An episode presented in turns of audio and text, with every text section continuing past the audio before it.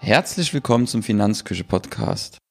Heute geht es um den ersten Schritt in die finanzielle Unabhängigkeit und zwar im Speziellen um unvorhergesehene Ausgaben und warum es so etwas wie unvorhergesehene Ausgaben so gut wie nicht gibt. Vielleicht kommt dir folgende Geschichte bekannt vor. Kaufst du ein neues Auto? Ja, freust dich, es sieht gut aus, es fährt schön. Und dann gehen ja die Jahre ins Land. Die ersten Reparaturen fallen an. Und irgendwann, ja, bleibt es ganz stehen. Oder die Reparaturkosten werden so hoch, dass sich ein Betrieb nicht mehr lohnt. Dann musst du dir ein neues Auto kaufen. Und du fragst dich in dem Moment einfach, ja, wie du so ein Pech haben kannst und wo du das Geld fürs neue Auto hernehmen sollst. Und weil du es nicht auf dem Konto liegen hast, gehst du zur Bank und beantragst eine Finanzierung für das Auto. Und dabei hattest du die Finanzierung für das letzte Auto gerade erst abgestottert. Du rutschst von einer Autofinanzierung in die nächste Finanzierung.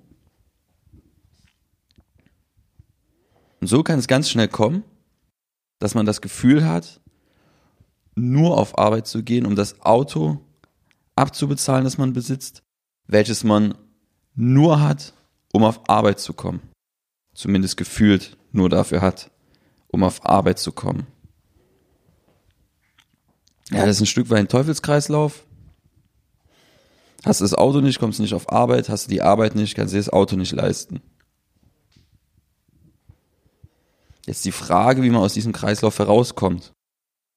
Und im Prinzip ist es ganz, ganz einfach. Und das betrifft nicht nur das Auto, das betrifft ganz, ganz viele Sachen.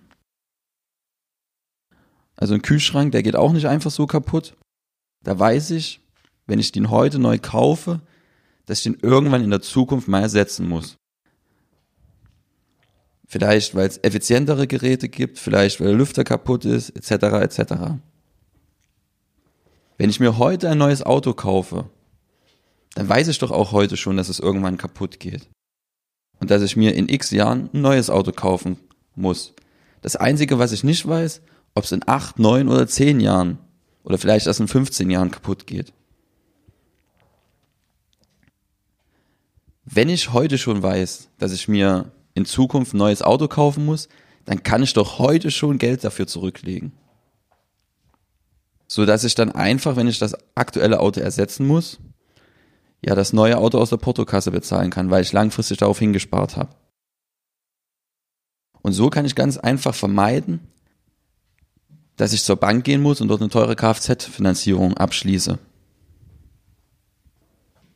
Und das ist genau der erste Schritt in die finanzielle Unabhängigkeit. So wirst du unabhängig von Banken und von Dritten. Die einzige Herausforderung dabei ist, dass wenn du jetzt Überschüsse hast, dass du nicht der Versuchung unterliegen darfst, die sofort auszugeben. Und wenn du weißt, dass du dafür anfällig bist, all dein Geld auszugeben, was reinkommt, dann gibt es einen einfachen Trick. Mach dir einfach zu deinen bestehenden Konten noch ein zusätzliches Konto auf und überweise einfach am Anfang des Monats die festgelegte Sparrate auf dieses Konto. Und auf dieses Konto schaust du einfach nicht mehr drauf bis du auf das Geld von dem Konto tatsächlich angewiesen bist. Also wenn zum Beispiel das Auto kaputt geht und du ein neues brauchst. Am besten schredderst du gleich die EC-Karte mit, dass du gar nicht auf komische Ideen kommst. Also, was du ganz einfach machen kannst, ist mal zu schauen, welche Gegenstände du alles besitzt, die langfristig ja ersetzt werden müssen und auf die du angewiesen bist. Und dann legst du in der Folge dann einfach die Sparrate fest, die im Monat notwendig ist, damit, wenn die Sache kaputt geht, du diese ersetzen kannst. Eigentlich ist es nichts anderes wie bei jedem normalen Unternehmen. Jedes Unternehmen bildet Rückstellungen oder Rücklagen. Beispiel bei mir, ich bilde zum Beispiel Rückstellungen für Steuerzahlungen, weil ich genau weiß, wenn ich heute Betrag X einnehme, sind davon zum Beispiel 19% Umsatzsteuer. Und die fordert das Finanzamt zurück. Abgesehen davon, dass ich dort ein bisschen was mit meinen Aufwendungen verrechnen kann. Aber ich weiß, das Finanzamt wird die Umsatzsteuer von mir einfordern. Und genau deswegen muss ich frühzeitig damit anfangen, für diese Steuerzahlung Rückstellungen zu bilden.